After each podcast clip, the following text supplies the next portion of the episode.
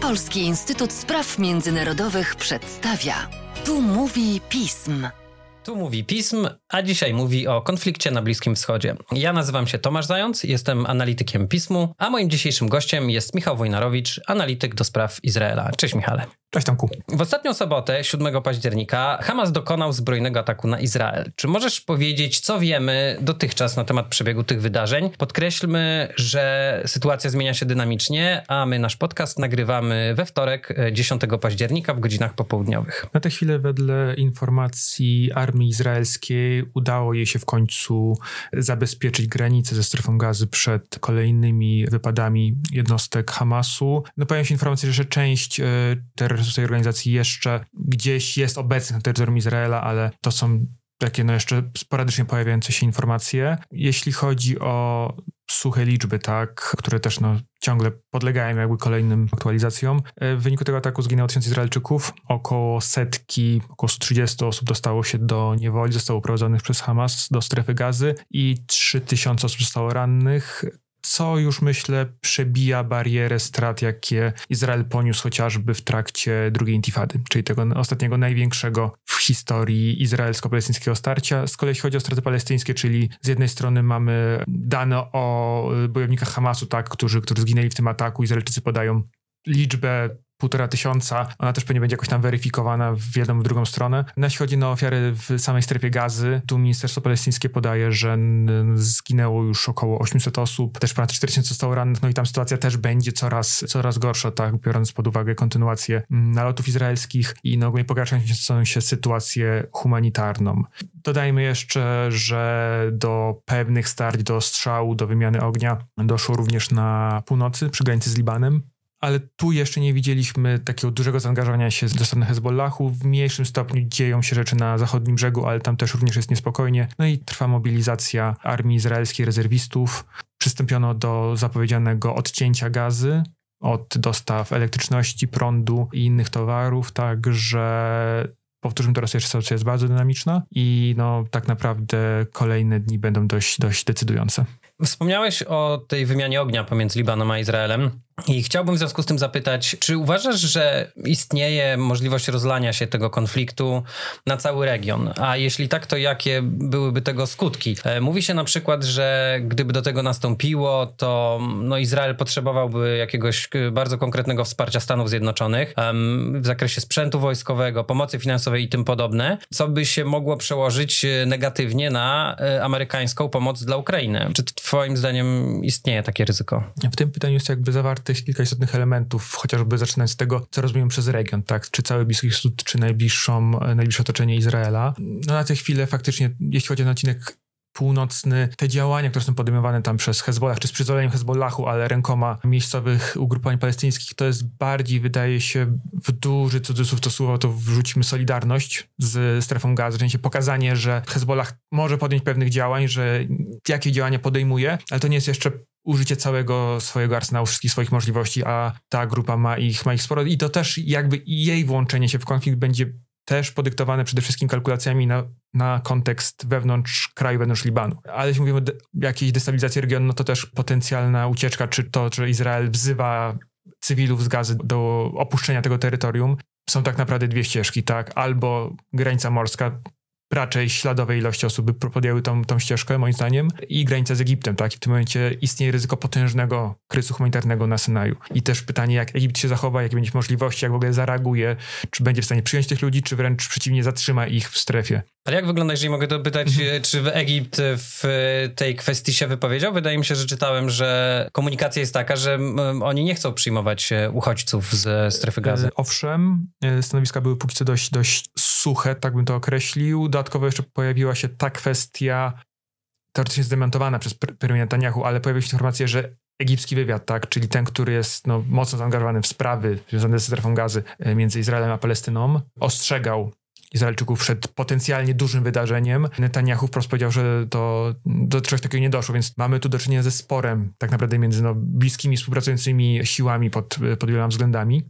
Były też sygnały, i to wysyłała izraelska armia, i wysyłała to amerykańska administracja, że póki co Iran nie jest wskazywany jako, powiedzmy, czynnik sprawczy, z całą wiedzą o tym jednak, że Hamas ma i inne grupy palestyńskie mają bliskie związki z tym, z tym państwem, że otrzymują od niego środki finansowe, broń, na pewno też dane wywiadowcze i dane operacyjne, ale to jest też sygnał, który pokazuje, że no, na tę chwilę nie ma ryzyka aż takiej wielkiej próby jeszcze dołączenia innych sił w tą, w tą eskalację. Faktycznie teraz oczy świata są zwrócone na Bliski Wschód po raz kolejny, po raz kolejny na konflikt izraelsko-palestyński i no nie patrzą tam, gdzie patrzyły wtedy, czyli na Ukrainę i tu mamy właśnie ten, ten dylemat, o którym mówiłeś, czy Amerykanom starczy sił na wzmocnienie obu, obu swoich sojuszników. Obydwaj sojusznicy mają jednak trochę inne potrzeby, trochę inne póki co też y, oczekiwania. Amerykanie też bardzo mocno właśnie wysyłali te sygnały do, do czy, czy strony Hezbollahu, czy Iranu, że też nie pozwolą jakby na, na włączenie się tych sił do, do, do walki z Izraelem, także jeśli gdzieś bym się doszukiwał pewnych słabych stron, to tak naprawdę wewnątrz, wewnątrz samej Ameryki, tak wewnątrz y, aparatu władzy.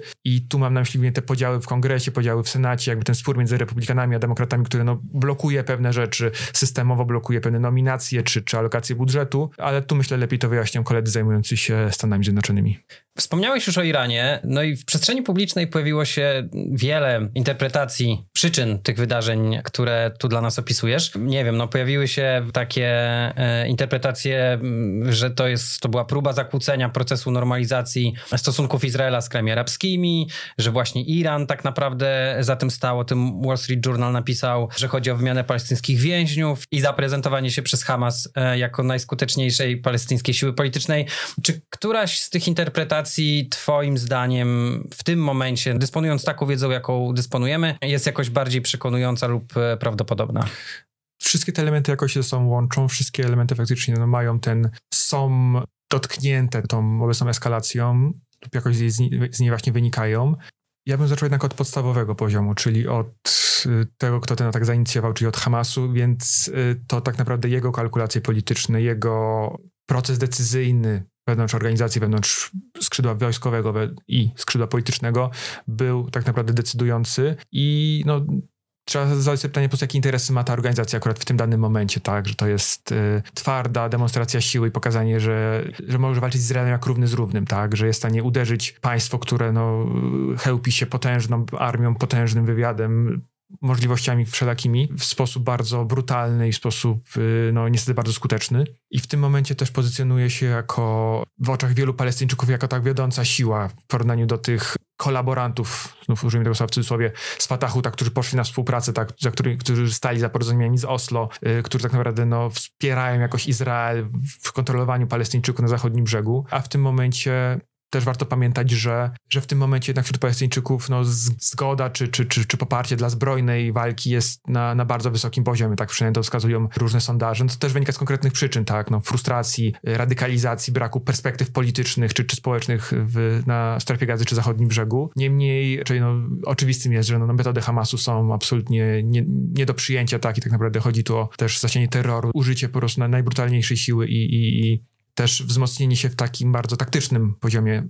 I tu mogę nawiązać do tego, co mówiłeś o więźniach, tak? O tym, że na daną chwilę przy, przy tej ponad setce uprowadzonych do strefy gazy, no Hamas jest w stanie dyktować warunki, jest w stanie żądać y, zwolnienia palestyńskich więźniów, ich jest parę tysięcy w izraelskim więzieniu, czy innych rzeczy, a ich uwolnienie będzie też jednym z głównych zadań celów dla, dla izraelskiego rządu. Dopytałbym właśnie o kwestię zakładników, bo no z tych celów, które wymieniłeś, to ten wydaje mi się taki najbardziej e, właśnie konkretny, taki, e, że to jest bardzo konkretna taka karta przetargowa, którą Hamas w tym momencie dysponuje. Jak myślisz, gdzie jest tutaj granica, e, do której Izrael jest w stanie się posunąć? Podaje się teraz często ten przykład, jak za jednego więźnia, znaczy zakładnika izraelskiego zostało uwolnionych tysiąc więźniów palestyńskich.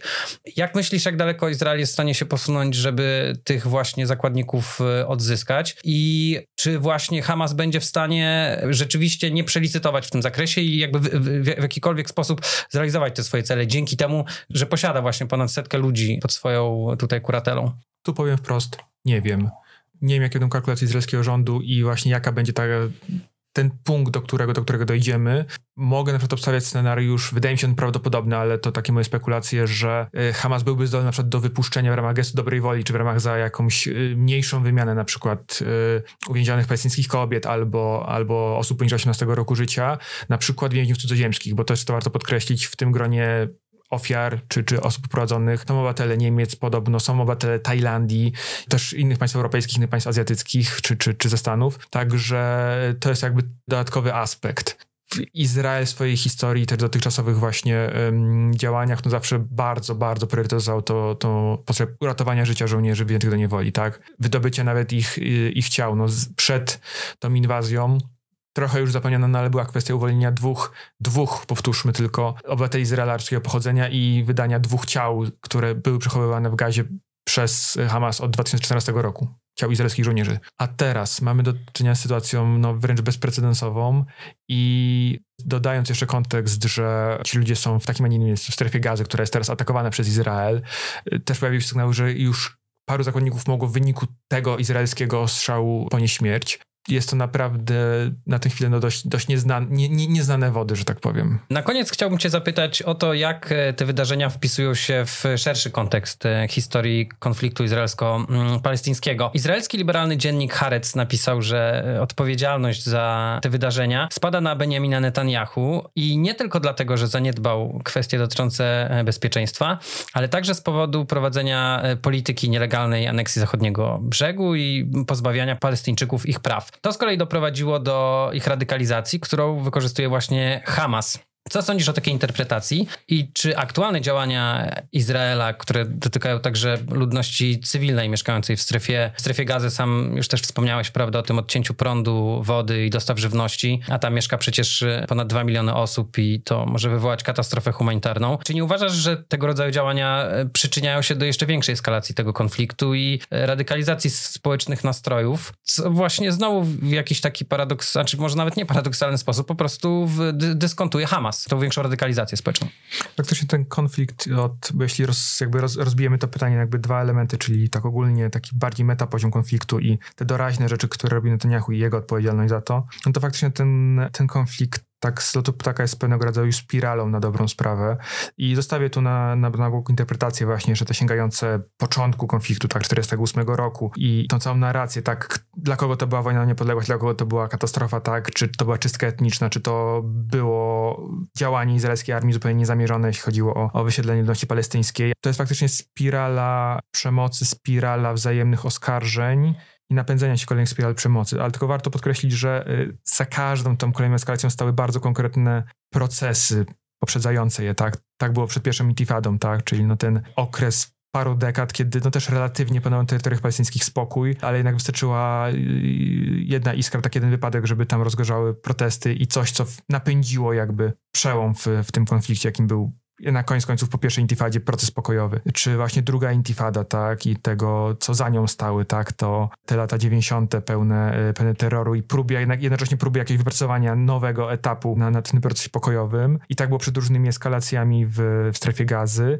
I tu też wydaje się, że nie ma takiego jednego konkretnego wydarzenia, ale jest pewien proces i w tym procesie też zawierają się właśnie to, o czym mówiłeś, czyli ten brak, brak perspektyw dla palestyńskiej strony, tak, na jakiekolwiek szanse stworzenia własnego państwa. Benjamin Netanyahu mocno zadbał o to, żeby konflikt z Palestyńczykami kontrolować, tak, żeby go nie rozwiązywać, tylko właśnie kontrolować przy pomocy właśnie środków wojskowych, przy pomocy jakichś mechanizmów ekonomicznych, drobiazg, tak, ale y, cyklicznie od wielu miesięcy wzrastała liczba pozwoleń na pracę dla mieszkańców gazy w Izraelu i to było po prostu jedno z narzędzi, które miało rozładować frustrację, miało sprawiać, że, że to będzie środek, który będzie jakoś, będzie stabilizować sytuację, tak? I w momencie, kiedy też mocno torpedowano działania y, autonomii palestyńskiej, władz palestyńskich na zachodnim brzegu, to wszystko też nie jest, nie jest bez znaczenia, ale środki, jakie podjął Hamas, tak? I też pewna narracja, która się utworzyła, że tak naprawdę one są uzasadnione, jeśli zliczymy cały wielki konflikt wokół tego i tak naprawdę każdy Izraelczyk jest potencjalnym celem albo, albo jest uprawnionym, uprawniony do, do zaatakowania. Tu w takim razie to będzie tylko tą spiralę nakręcać. No i też w drugą stronę izraelska reakcja też widać i to też pojawia się czy, czy, czy w wypowiedziach izraelskich polityków, czy, czy ekspertów, to, za co jest każda armia odpowiedzialna prowadząc to działanie zbrojne, tak? Czyli zadbać o to, żeby niewinne osoby, postronne osoby nie zostały poszkodowane w trakcie tych, tych działań.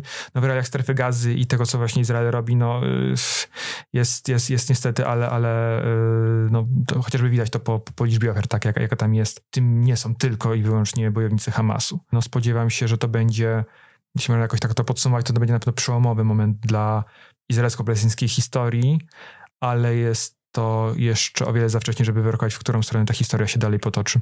Michale, e, bardzo Ci dziękuję za rozmowę, a Państwa zachęcam do śledzenia e, pismu, w tym Michała Wojnarowicza w mediach społecznościowych. E, jesteśmy na Twitterze, Facebooku, LinkedInie i YouTubie. Przede wszystkim jednak zachęcam do odwiedzania naszej strony internetowej pism.pl, gdzie znajdziecie Państwo w otwartym dostępie teksty naszych ekspertów i ekspertek, chociażby niedawny komentarz właśnie Michała na temat wydarzeń w Izraelu. Wiemy, że czas jest współcześnie najbardziej deficytowym towarem, w związku z czym większość naszych tekstów nie przekracza dwóch stron e, maszynopisu. Jest to esencjonalna, jakościowa i pogłębiona porcja wiedzy na temat współczesnych stosunków międzynarodowych. Dziękuję, że poświęcili Państwo czas na wysłuchanie naszej rozmowy.